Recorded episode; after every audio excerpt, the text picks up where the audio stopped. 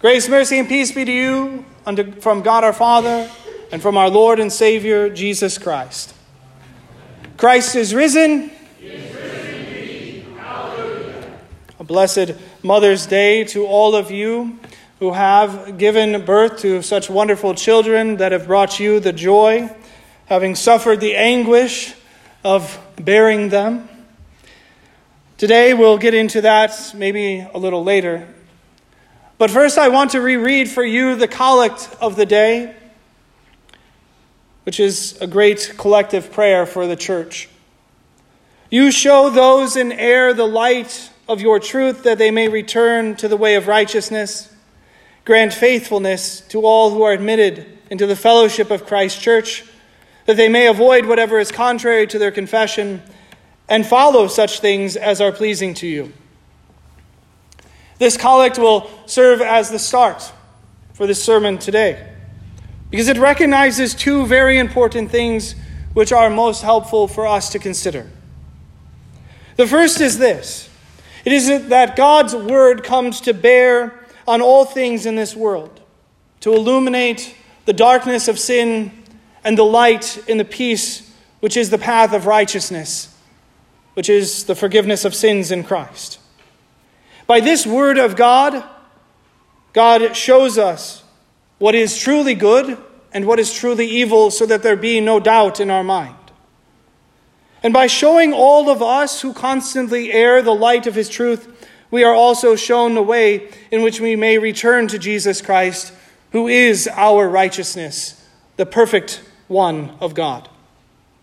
The way of righteousness consists of a constant, daily repenting of our sins and receiving the forgiveness of Jesus. And then, whatever things we were doing, we turn from them and we do what is good and right and true. Second, this collect also recognizes this that it is by the strength of God that you may stand faithful in the days of testing. You and I get fatigued and irritated very easily over even the littlest of things. So, whoever believes that they can actually stand when the hordes of hell are pursuing are grossly ignorant or naive. No one is capable of his own will and strength to stand firm against the assaults of the devil and those who stand with the devil. The fight that we have isn't against flesh and blood. You can't kill this evil with man made weapons. God tells you to bear the sword of the Spirit, which is the Word of God. And it is the Holy Spirit who works in us by His Word to will and to do what is right according to God, to bear witness to this truth, and to confess such truths even before kings, as many in all history of the church have been called to do. It is as the great prophet Isaiah writes They who wait for the Lord shall renew their strength. They shall mount up with wings like eagles. They shall run and not be weary. They shall walk and not faint. I said that this collect was a perfect prayer for the church because it was in the wake of news that we received earlier this past week that there were a stir of emotions. I'm, of course, speaking of the leaked opinion from the Supreme Court of the United States. From the highest court in the land, in their leaked opinion about a case that they are studying, the case of Roe v. Wade, certain things were said, some of which were told accurately and some of which were skewed in order to fuel anger and hatred. In this opinion, the highest court in our land did not affirm life in the womb and end all discussion, thus banning abortion. It did not call abortion the murder of a child. It did not say that abortion will be illegal in all the United States. It did not restrict women's health care. It does not grant justice to the almost 64 million babies that have been killed in the womb since Roe v. Wade in 1973. If the Supreme Court does decide to overturn this case, the power to determine these laws surrounding abortion will only return to the states and the states' elected officials to determine what they should do. Now, recognizing these things doesn't seem to leave much room for rejoicing for Christians. We would maybe have hoped for a greater victory. Though it is not the victory that we hoped for, it is still certainly a small victory that we can rejoice in. In this draft, there is a quotation from the late Justice Scalia, who said, The permissibility of abortion and the limitations upon it are to be resolved, like most important questions in our democracy, by citizens trying to persuade one another and then voting. Now, of course, this does not mean that abortion isn't evil. It doesn't mean that we citizens shouldn't make and encourage laws against it.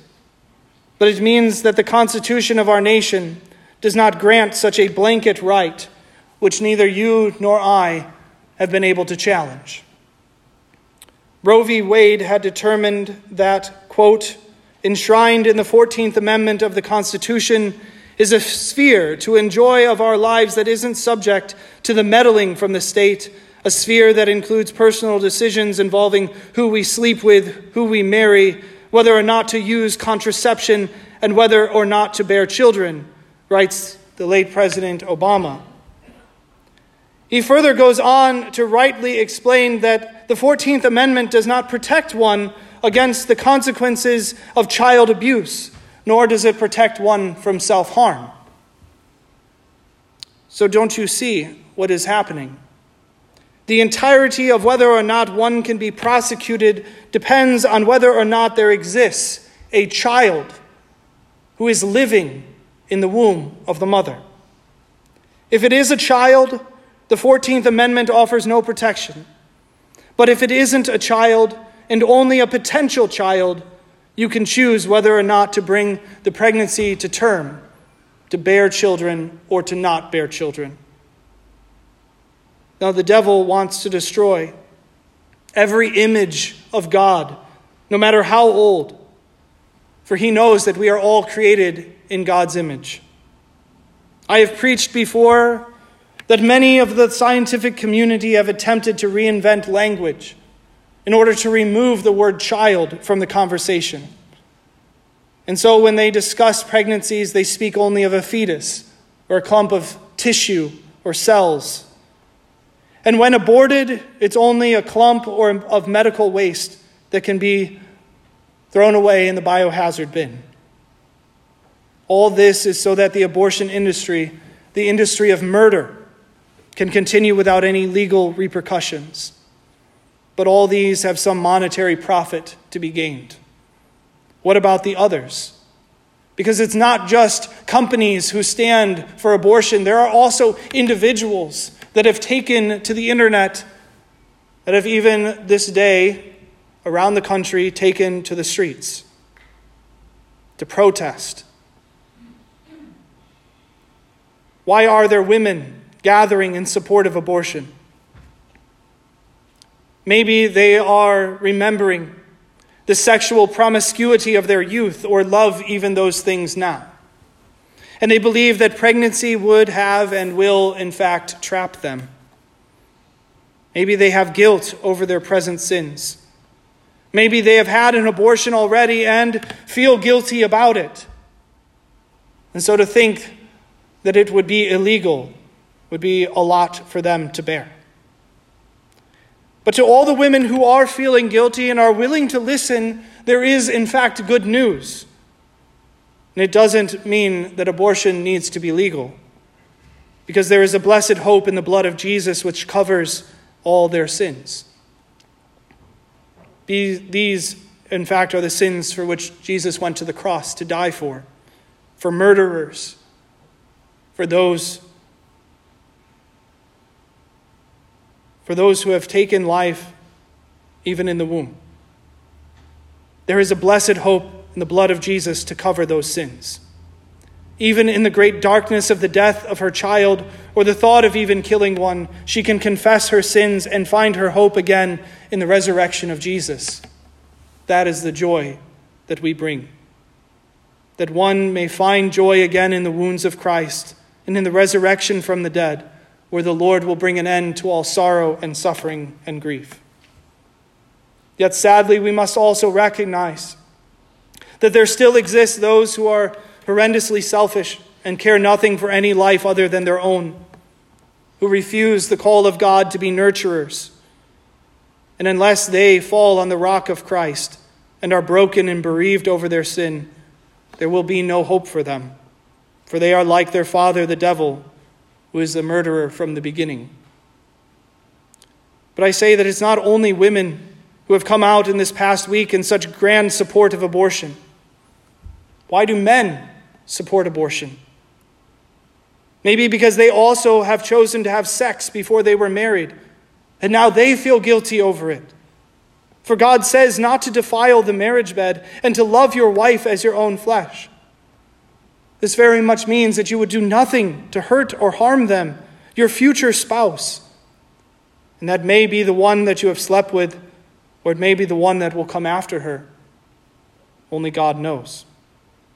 Great guilt can pour over a man who has let the passions of the flesh bring mental and spiritual harm, maybe even physical harm, upon a woman.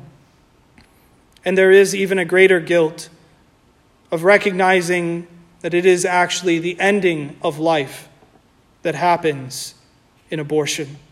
A life that he was called as a father to protect and care for, laying down even his very own life. But there is hope in the blood of Jesus.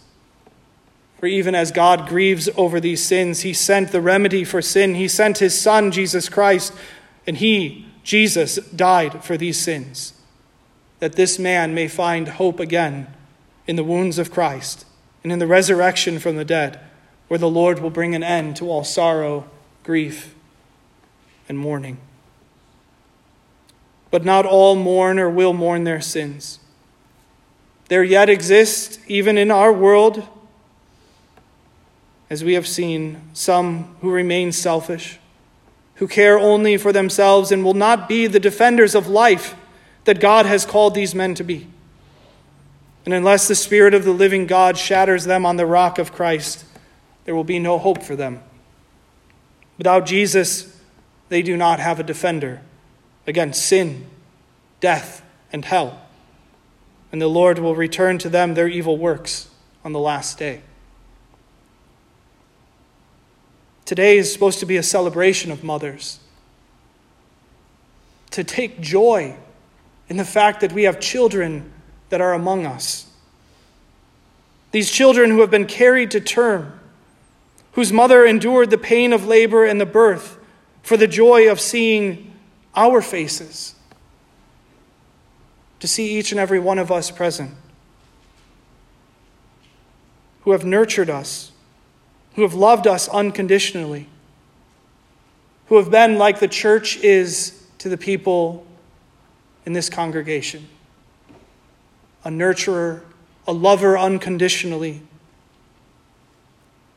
a celebrator of life.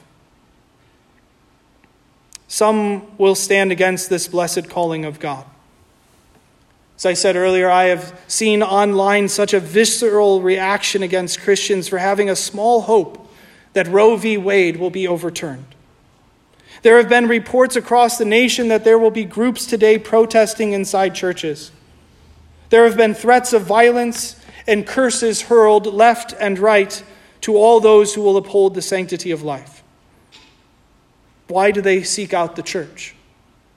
Why has the words of hatred come for Christians? It's because we speak the truth of God's word and we do not hide it. We bring to light where there is darkness. That all life is valuable and precious that the same God who has created the body in his image has redeemed the body by the blood of his Son, who he himself, Jesus, humbled himself to be conceived and born in the womb, or born from, from the womb of the Virgin Mary, who died upon the cross and who rose for our justification in his body, and who ascended to the right hand of God in his body. And this God sent forth his Holy Spirit to dwell in us richly, to sanctify and make us his holy people. You heard the words from St. Peter Keep your conduct among the Gentiles honorable, so that when they speak against you as evildoers, they may see your good deeds and glorify God on the day of visitation. So, what are we to do? Today, you may leave this place. You may encounter those who will call you evildoers for even rejoicing a little at the potential of this overturning.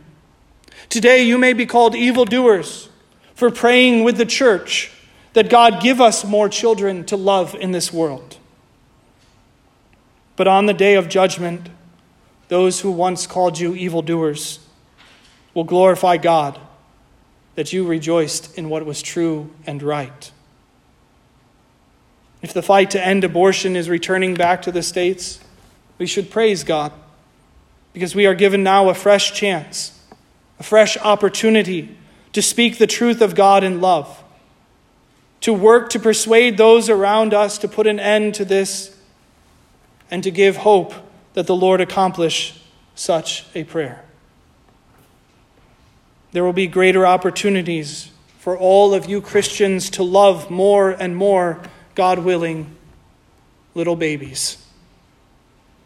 In the book of James, chapter 1, we read this Religion that is pure and undefiled before God the Father is this to visit orphans and widows in their affliction, and to keep oneself unstained from the world.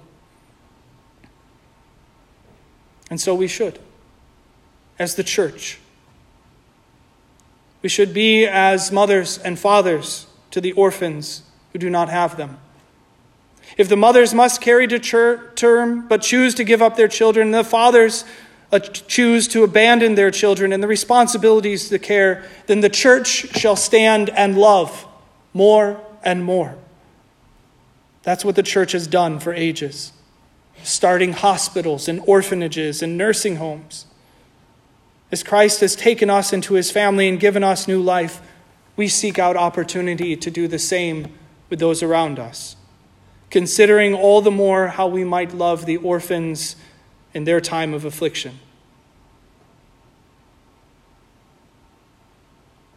Strength is required for such a stand.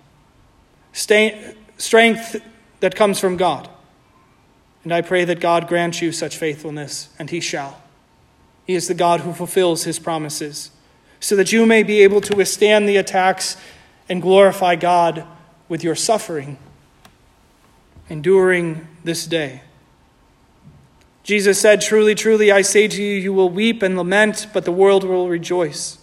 You will be sorrowful, but your sorrow will turn into joy.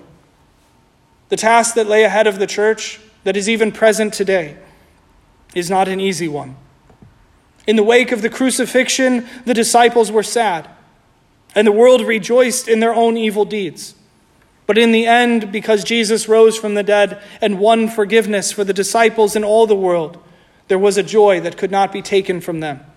A joy which gladly motivated them and filled them with the right words to speak, to lead the church forward, to care, and to love.